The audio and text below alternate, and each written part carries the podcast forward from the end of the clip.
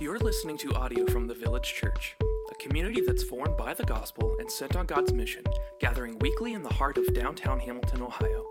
For more information about the village or to connect with us, you can find us online at myvillagechurch.com.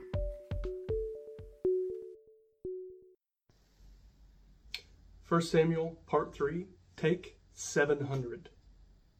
Hey all, Michael here. Thanks so much for hanging out with us this morning or afternoon or evening or whenever you're listening to this.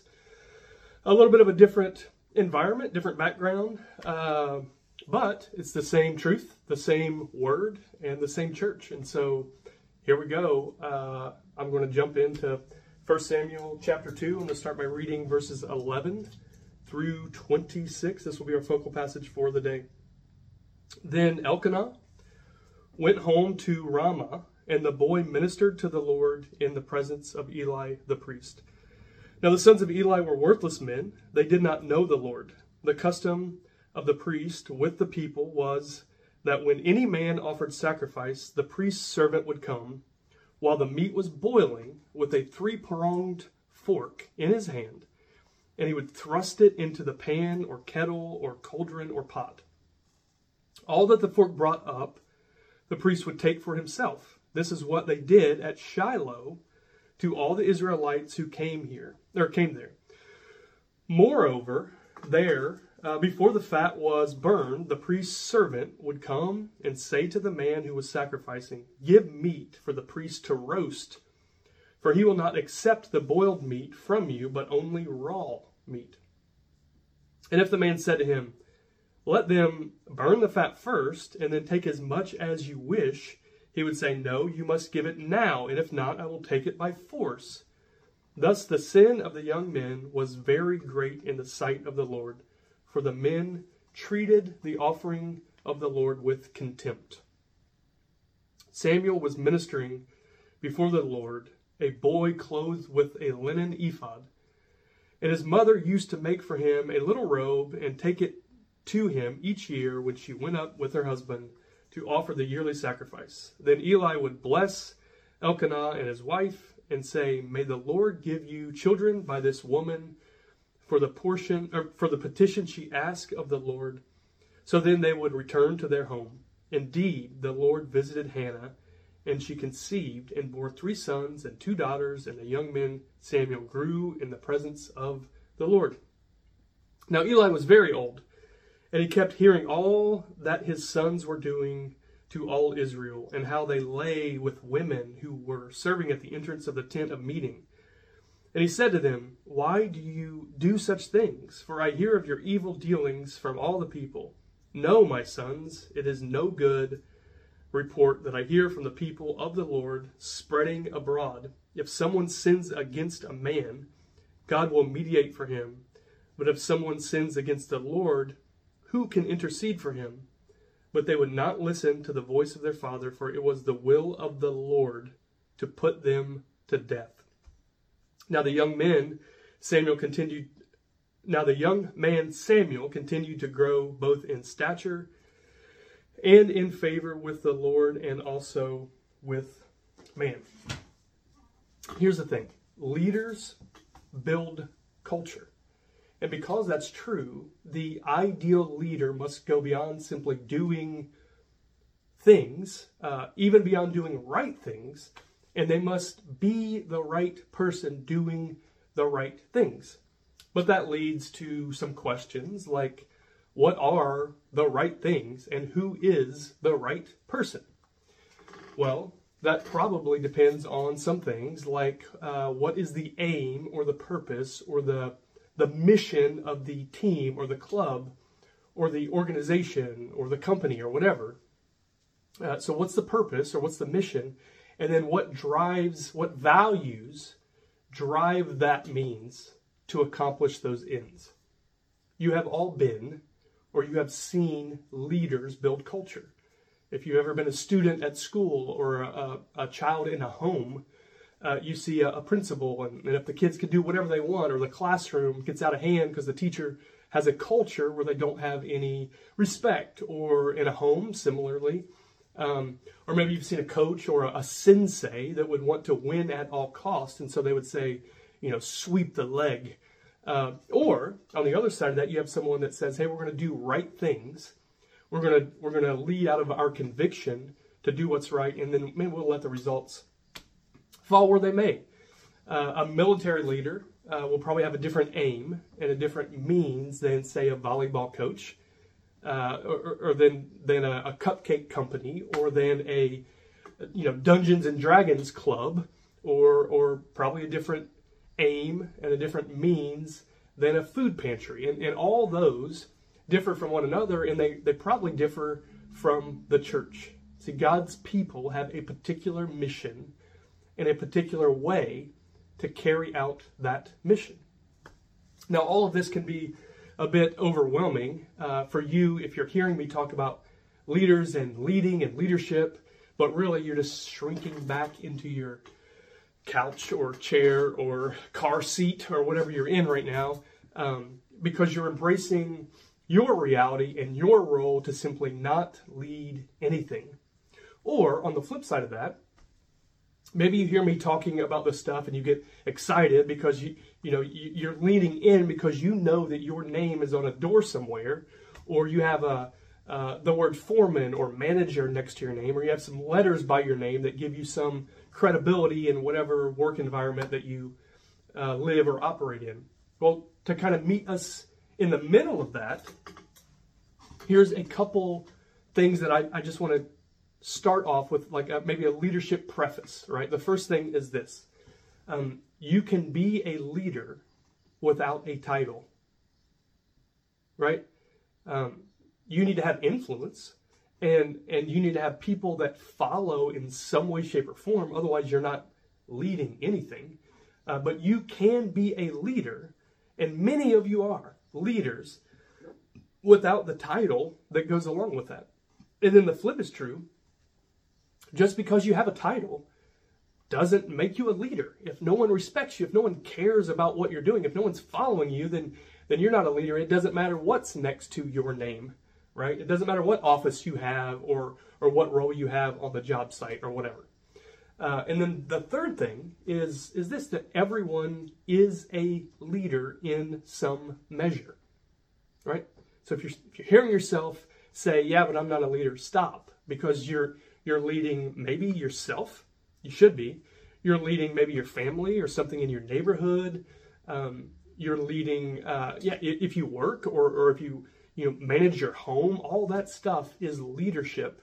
Uh, even friend groups and the way that you influence, there, there's lots of ways to define leadership. Um, I would say it's it's influence, uh, influencing others to move to a particular goal. That's one thing, right? Uh, influence is the key, good or bad, whether it's agreed upon authority or you're just a, a subtle motivator. Uh, leaders build culture. Uh, one, de- one definition I read was was a leader is one with vision and a path to realize that vision, which I think is a good that's a good definition. Uh, and then we have to define culture. What do I mean when I say leaders build culture? Well, there's like the fundamental vibe, the felt experience, the, the kind of neutral ground for what's acceptable within an environment, within a community, uh, and there are formal systems and structures that help. They have to help uh, build that culture. But the culture is, is what's going to be viewed as kind of normal practice or the normal experience of those that are a part of, again, that team, organization, club, whatever. Now, for God's community specifically, um, whether that's in the Old Testament, it was uh, patriarchal families, tribes, united tribes uh, under Israel, united under a king, or whether it's the church that we live in today as God's people, it really matters who leads because it really matters what type of culture God's people live out. It matters because of our experience as God's people uh, to God and to one another. And it matters because of our experience as God's people to the world around us. Like, we know that the way that the world sees the church living and breathing and loving and interacting or, or hating or any of those things, it's a reflection of the God that we serve, right? So those things really matter. So, so today, We're looking at 1 Samuel chapter 2, the third sermon in this series, Kingdom Come, but not quite yet, right? For now, we only see an interaction of some incompetent leadership of God's people, and we see these kind of spatterings of, of, of contrast by a child who sets the course for a kingdom to come. Today, we learn a bit about godly leadership by seeing godless leaders, right? And so the first point today is this uh, godly leaders must know God.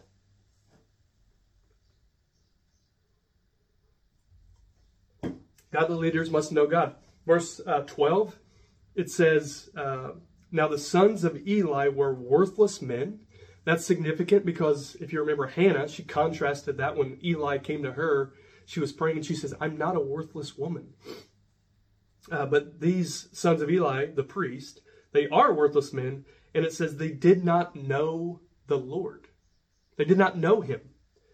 Uh, the word can mean respect, and so they did not know the Lord, yet godly leaders must know God.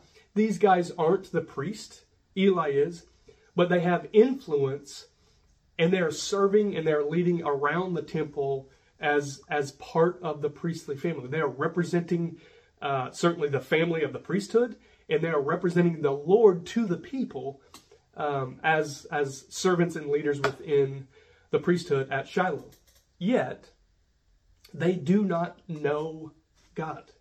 I mean, I mean, what's the problem, right? What could go wrong? What's the big deal to lead in any significant way, certainly representing the Word and the way of God, one needs, and above all, one must know God. And not, not merely know about Him, but know Him. Now, what's interesting, the, the New Testament, it sets up qualifications of both the being and the doing for the leaders within the local church. And I just want to read this because I think it's important. I'm going to read in the CSB. It's 1 Timothy chapter 3, verses 1 through 13. So hang on. If you don't know this, this is this is one of the, the couple passages that, that set up elders and deacons. And so, uh, yeah, I just want to I just want you to see what what God uh, kind of sets out as qualifications for His leadership within the church. This saying is trustworthy.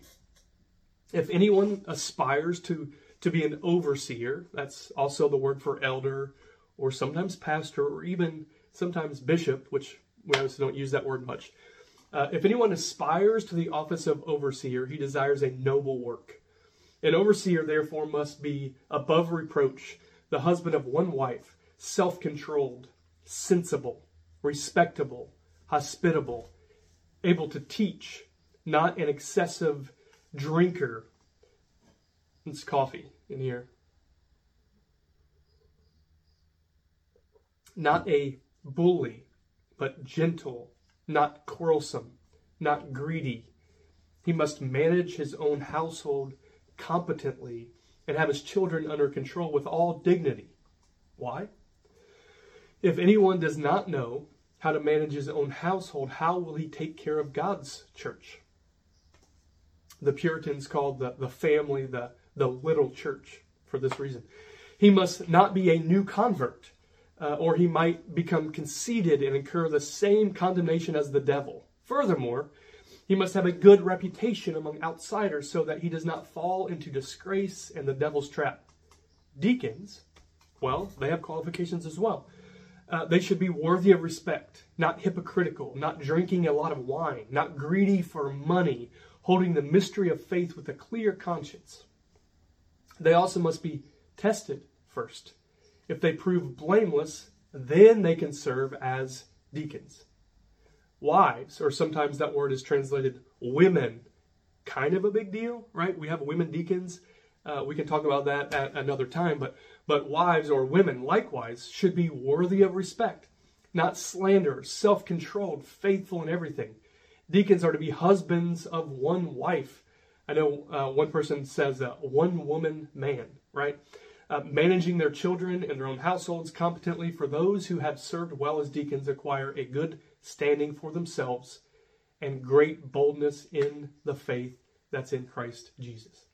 Now, maybe we contrast that to the sons of Eli, and we just see what God's qualifications are. Certainly, this is in the New Testament, uh, but his character hasn't changed, right?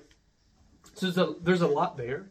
And, and significantly, these qualifications include both being and doing. Uh, one can't live that way, one can't lead God's people without knowing God. We, we get to know who He is and live in light of His character and certainly His qualifications in the way of His kingdom. These do's are merely taking advantage of opportunities the family of God has awarded them, and they serve for selfish gain, right? See, it doesn't matter if you're a king or a priest or an elder or a deacon or a member or, or you're just gathering together with the church.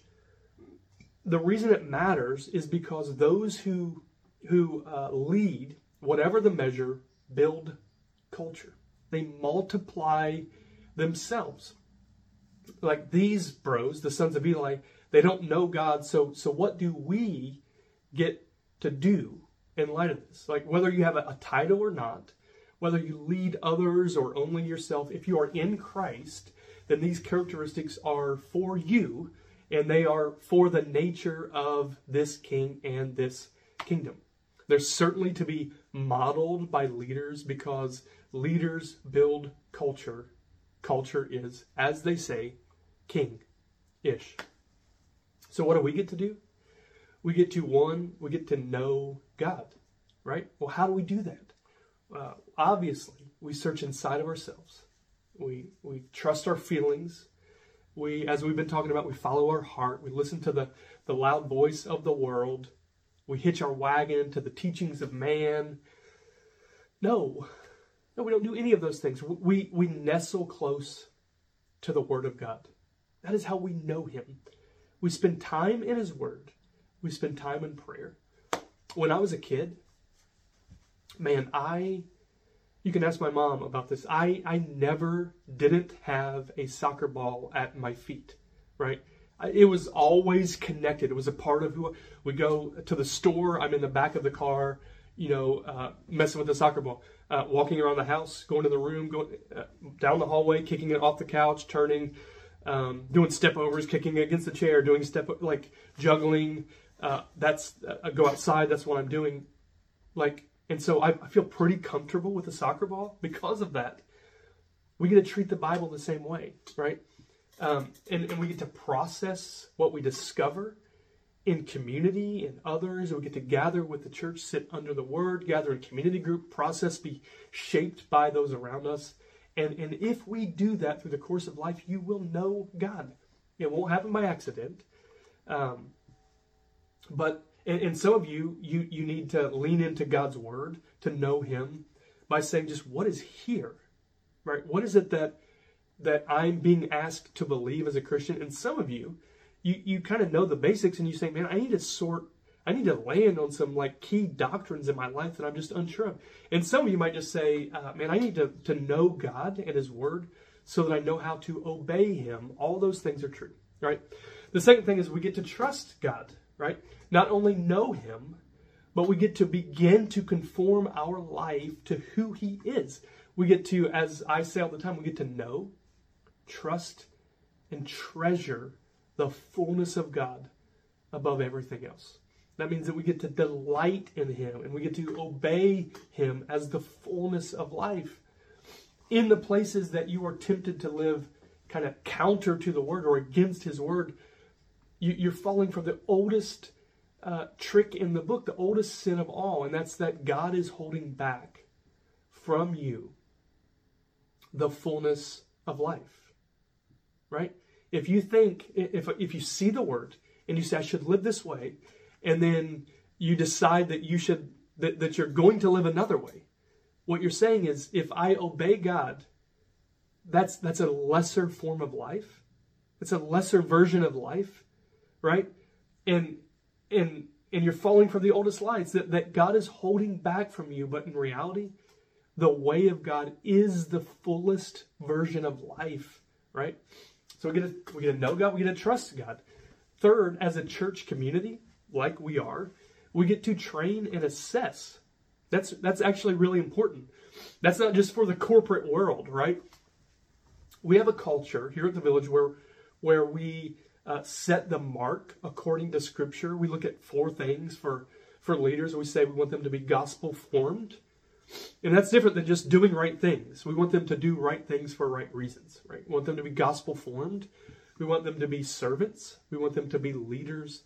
And we want them to have active ownership within the village. And that's true for leaders, for elders, for deacons, for members. That's true for anybody. That's what we want. And and we talk about this paradigm that kind of goes from maybe some are acquainted with the ways of God and with the church. Uh, some are connected to God and to his people. And the goal is that, that we would be people committed to the Lord and to his church.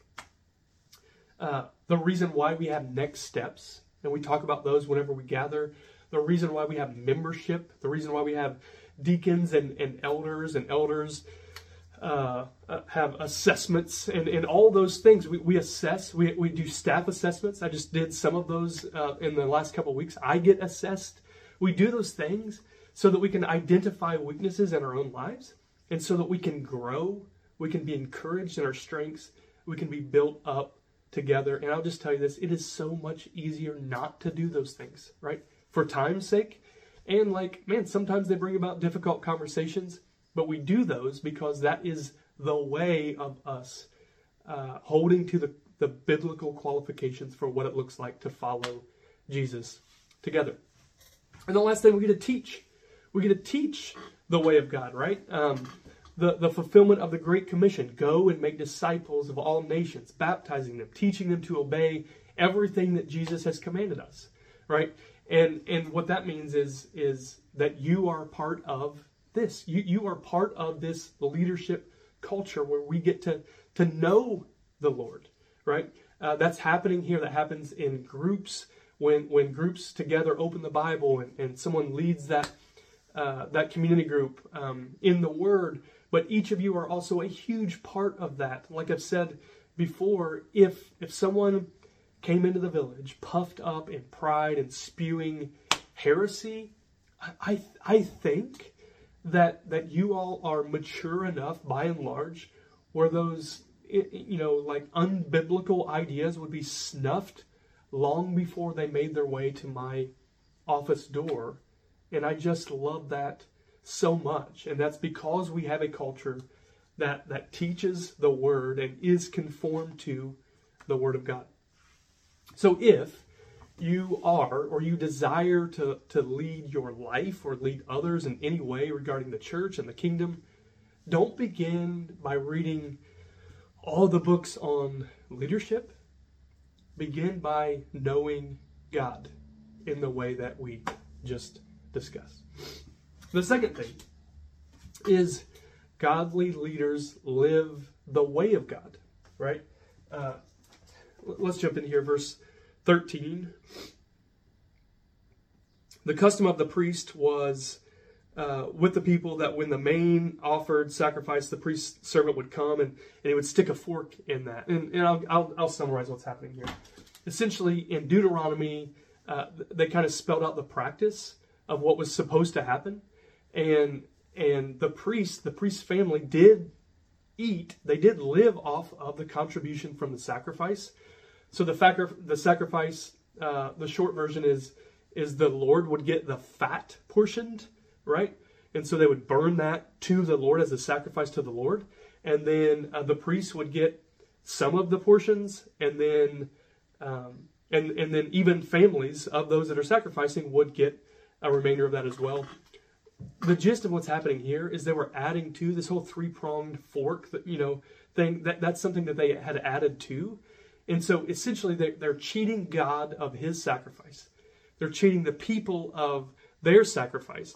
They're demanding way more than that, that was prescribed to be allotted to them. Um, one commentator says it this way it says, Worship is a farce at Shiloh. This was Dale Davis in, in Focus on the Bible commentary. uh, the priestly families fed from the offerings. These guys were demanding more than was allotted to them. They were robbing the people of God, and they were robbing God by taking the fat of the sacrifice set apart for God. The conscience of the people spoke up here, um, and they said, hey, that's not right, but it, they didn't seem to have enough power to make change, and so God has the power to do that, but they did not.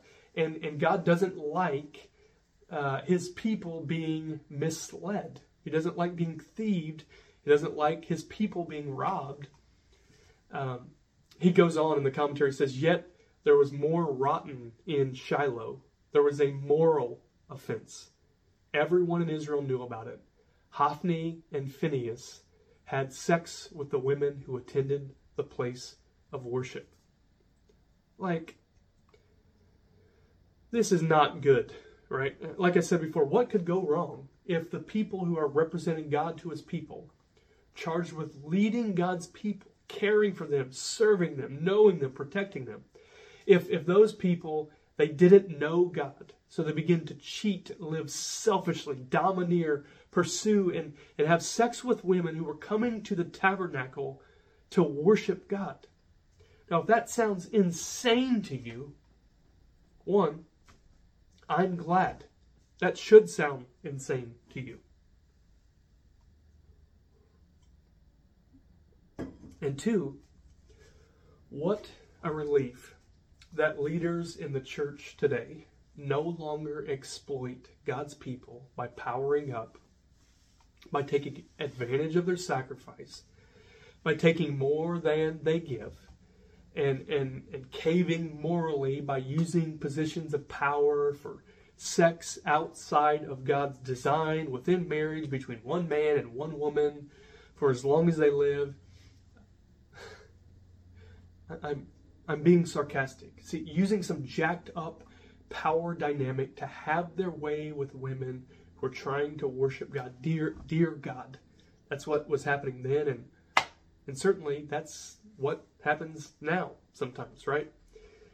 It is possible that you are aware of every scandal, every firing, every cover up in every church, every denomination across uh, the planet. Maybe you follow all the right or all of the wrong X accounts.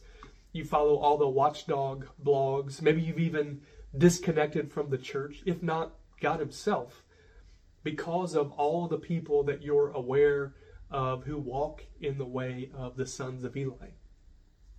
And if I could be honest with you, um, I'm I'm frustrated. Uh, I'm sick of seeing, and I'm sick of posting on our elders' chat channels about the next Christian leader to fall. Uh, it's it's it's frustrating. Um, and there's a lot said about all of that. We could talk about that for hours. Is it new? Obviously, it's not new because this was happening a thousand years before Jesus came, which was 2,000 years ago from where we sit right now. Um, Jackie Hill Perry, she said in a, a, video that Kim shot to me this past week, and um, you know, basically she said, "Well, why do we love to watch others fall?" Even other other Christian leaders falling. And she's like, I, I think we love it when others are jacked up. Like it maybe makes us feel better about ourselves. But at the end of the day, what does it reveal about God for us to do that? What does it reveal about God's people? What does it reveal about us for us to enjoy watching people fall? In gospel eldership, something that we're going through right now, uh, developing some some guys around the, the character and competency and compatibility among leadership within the church. Recently, we looked at Psalm 78, 72, and it's essentially talking about David, and it says, With integrity of heart, he shepherded them with his skillful hand. This integrity of heart is it's it comes from being devoted to God above all and and from a place that knows the Lord in Christ for us this means that we have We have nothing to prove, right? We can live in a way that that that is described as having integrity of heart when we are free to serve. We don't have to prove anything. When we are free to lead justly, humbly, we're free to say hard words when necessary, uh, to, to protect the flock, to purify the church, and, and we're free to, to love purely. That, that means that we have a gospel formed culture, integrity of heart, but he also leads with skillful hands, right? And that means that church culture uh, there's a church culture where, where, gifts are identified through serving and, and, leaders lead within their gifts and servants serve from a pure heart and, and safely where they can explore and, and hone and grow in their skill that leads to multiplying the glory of God and ultimately making, maturing, and multiplying disciples. See, leadership in the kingdom of God from the highest level of leadership to uh, to the lowest level of servanthood. It flows from gospel formed character. It flows from spirit contoured actions, integrity of heart, mixed with skillful hand, character and competence. Uh, it's being the part and it's doing the part whatever the part is for God's glory so that we might build up and equip the people of God. Why? Why do leaders get to live that way? Because God cares. And his people uh, who, who lead on his behalf get to reflect the nature of God to the people of God. You, if you're part of the village church, right, or, or the church uh, wherever you are, you are part of the culture of godliness no matter what you lead, right? No matter where you serve. Uh, next week, by God's grace, uh, if we're back into the 210, we'll baptize new folks into the kingdom, into this church community. Um, the life that you live on Sunday and, and between Sundays is a huge part of leading those new believers uh, to know, to trust, and to treasure the fullness of God above all. On Sunday night, just a couple days ago, we had Village Gate.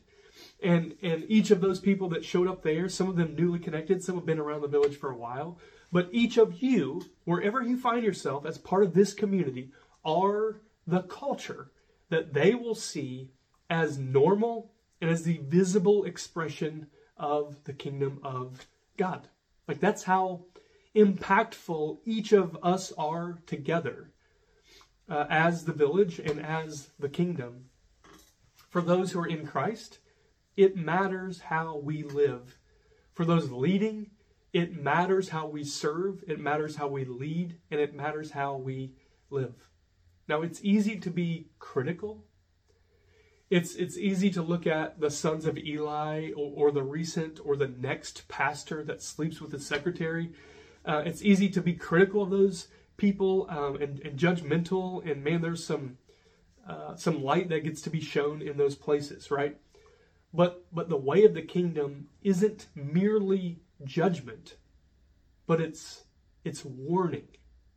We get to look at those terrible examples, and we get to understand that that each of those are God's grace to us as a warning that that you and me that we too are susceptible to fall into temptation to be caught in traps to be lured by our enemy or, or even to use the things of god to build ourselves up and to actually work against god himself. All right uh, again, in Gospel Eldership by Bob Thune, um, he, he talks about three things that we can do to guard our hearts. And I just want to hit on these really quickly. Um, we can cultivate personal intimacy with God, right? Uh, the, the greatest temptation of leadership is to exalt doing over being. So the way that we fight against that is, is that we get to cultivate our intimacy with the Lord apart from anything that we do. The second thing he says in that book is we get to mortify sin resolutely and relentlessly. Right? Uh, it says in there, pride brings with itself in a careless disposition towards sin, but humility brings with it a wary watchfulness, right?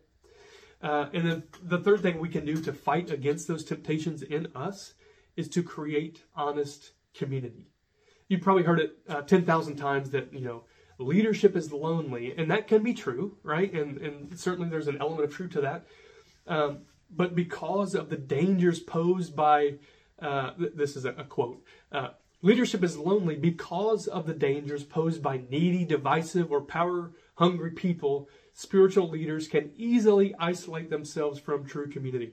I just think that's funny. It's not funny, but um, but but because it's hard, because leading is hard, and people sometimes are, are hard to deal with, right? And so it can it can cause us to just retreat back and say, gosh, I don't even want to be a part of that, right? But if you are part of a healthy community group here at the village or, or community in general, you, just by doing that, are actively fighting against and helping others fight against uh, that temptation of isolation, and ultimately you're helping them fight against sin. Which leads us to the last thing Godly leaders' only hope is God. Godly leaders' only hope is God. Um, W.G. Uh, Blaikie says that they were so hardened that repentance became impossible. And he's talking of the sons of Eli. I want to read in verse 22. He says, Now Eli was very old and he kept hearing all that his sons were doing to all Israel, and how they lay with women who were serving at the entrance to the tent of meeting. And he said to them, Why do you do such things? For I hear of your evil doings from all the people. No, my sons, it is no good report that I hear from the people of the Lord, spreading ahead, uh, spreading abroad. I'm sorry. If someone sins against man, God will mediate for him. But if someone sins against the Lord, who can intercede for him? But they would not listen to the voice of their father, for it was the will of the Lord to put them to death. That is tough, right? So again, they were so hardened that repentance became impossible. Now, there's this wild tension that we see throughout the scriptures. Um, where hearts are hardened and uh, they're, they're hardened against the Lord, and we see that the Lord hardens hearts. That's the play that's happening here. It is common, depending on your theological camp, to take a strong stand on what any of this means uh, on one side or the other. You, you might say essentially, uh, God hardens hearts so that they cannot believe. Uh, deal with it, sinner, right? Maybe you've heard something like that before. Or on the other side, you might say God is always ready to receive the, the contrite, humble repentance of a sinner who turns to him. But man, some are just really, really bad, and some are just really, really hardened. All right, so that's kind of the two ditches you have there. Pharaoh in Exodus, uh, he's a, the primary case because the writer that we read about in Exodus, he kind of waffles back and forth. Um, between uh, Pharaoh hardened his heart against the Lord and the Lord hardened Pharaoh's heart. And we see it goes back and forth several times.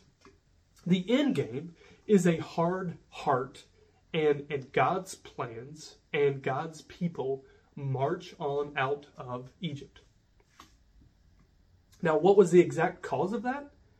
Uh, well, it depends, but it seems like a reasonable conclusion that uh, that God is working alongside the will of humankind to carry out eternal purposes for the good of his people through perfect justice and perfect good, right? God working alongside the will of humankind to carry out eternal purposes for the good of his people through perfect justice and perfect good. Now, you may be, again, leaning in for me to clean that up, and, and I'm not going to do that. Here, Eli's sons use the tabernacle of God to worship themselves. That's not a good place. You don't get there uh, slowly or by accident, but you are hardened if you're doing that. Their their their sin is gross, but but hear me. So is mine. So is yours. So is ours. So the emphasis is they do not repent to the point to, to the point where their hearts become so callous um, that, that they cannot repent. And because God cares for his people that they're taking advantage of, he cares for his worship and his glory, he won't stand for it. And yet, sprinkled into this passage, there's a subtle light flickering right? There, there, the, the context of, of the beginning of First Samuel is that these are dark times. It's actually kind of a, a literary light more than uh, than a, a light of description. It's the way that it's told more than actually what's told here in these passages. It doesn't tell us anything per se, but it lays some contrast that helps the reader kind of, again, lean in because it feels like there could be some hope around the corner. And so you see this, this narrative telling of uh, the incompetent leadership of, of, I mean, and Eli seems like a good dude, but like he, he, he clearly doesn't have the influence that he needs um, over his own family, over his own kids. He's old in age here. But, but we, then we see the sons of Eli just being wicked um, and then we see these like the, these little uh, these little threads woven in where we flash to, to young Samuel. And again, it seems like not only months but years, like in these just little snippets, we're, we're following along years. Samuel, he stayed back and he served the Lord. And year after year, as his mom came to worship at Shiloh, she would bring uh, him little costumes that look like the same robes that the priest would wear, and they had the gems on their vest representing the 12 tribes of Israel. And so she was she was mindful that she had given him to the Lord, and she did everything that she did uh, so that he might be built up. And, and the Lord was surely at work. And then we see this line. You know, he's dressed in the robes. He is without corruption. And then we see that he grew up in the Lord. And like the language there is, is, is the same way that Jesus is, is described in the Gospels. Right? Against the backdrop of darkness, God was actively at work in a boy, Samuel. And his mom knew his worth. His mom knew his value, but even she wasn't aware of the light that would shine through the line of ministry of her son. She didn't forsake him when she dropped him off at the temple, but she continued doing her part to invest in God's mission through the gift that she had been given and the gift that she had given back to the Lord. Here we learn about godly leadership by looking at godless leadership, right? Um, and, and, you can get comfortable there because that's the way that it's going to be uh, f- for a long time as we look through uh, First Samuel. But but on the horizon, was a king. On the horizon was a kingdom after the Lord's heart. And, and well beyond these earthly kings uh, and their success and their fa- their failures that we're going to see in, in, in the Samuels and in the books of Kings, there was a leader who served, and there was a leader who led, and he was conformed to the character of God because he was God. And his name is, is Jesus. And it's subtle in these scenes, and it may seem impossible in, in the scenes of, of your social media yesterday and tomorrow, but there is hope of a leader who came to bring a kingdom where the leader is righteous and, and where his judgments are good and, and he and, and and his provision and his protection and his care are for his people. This kingdom comes not through elected officials, not through a democratic vote, not through an earthly monarchy, but it has already come in the person, in God, in Jesus. Those who lead God's people must lead conformed to the character of God. Uh, I want to close out with a quote. it goes like this. Uh, this is from uh, Alexander Strauch, a biblical eldership, and so he's talking to elders, but I think it's true for for any of us. He says, "The price one is willing to pay for an object demonstrates its value." For the church, God gave his only Son as a sin bearing sacrifice. The Son bled and died for the church. How could God have paid more for his church? He has paid an incalculable price. How God must love the church. How much it must mean to him when his chosen elders or leaders earnestly care for his blood bought children. He goes on, he says, Richard Baxter dramatically captures this. He says it this way Can you not hear Christ saying, Did I die for these people? And will you then refuse to look after them? I have in mind all of the one another passages as well. Were they worth my blood? And are they not worth your labor? Did I come down from heaven to seek and to save that which was lost, and will you refuse to go next door? or to the next street or to the next village to seek them? How small is your labor or your condescension compared to mine? I debased myself to do this, but it is your honor to be so employed.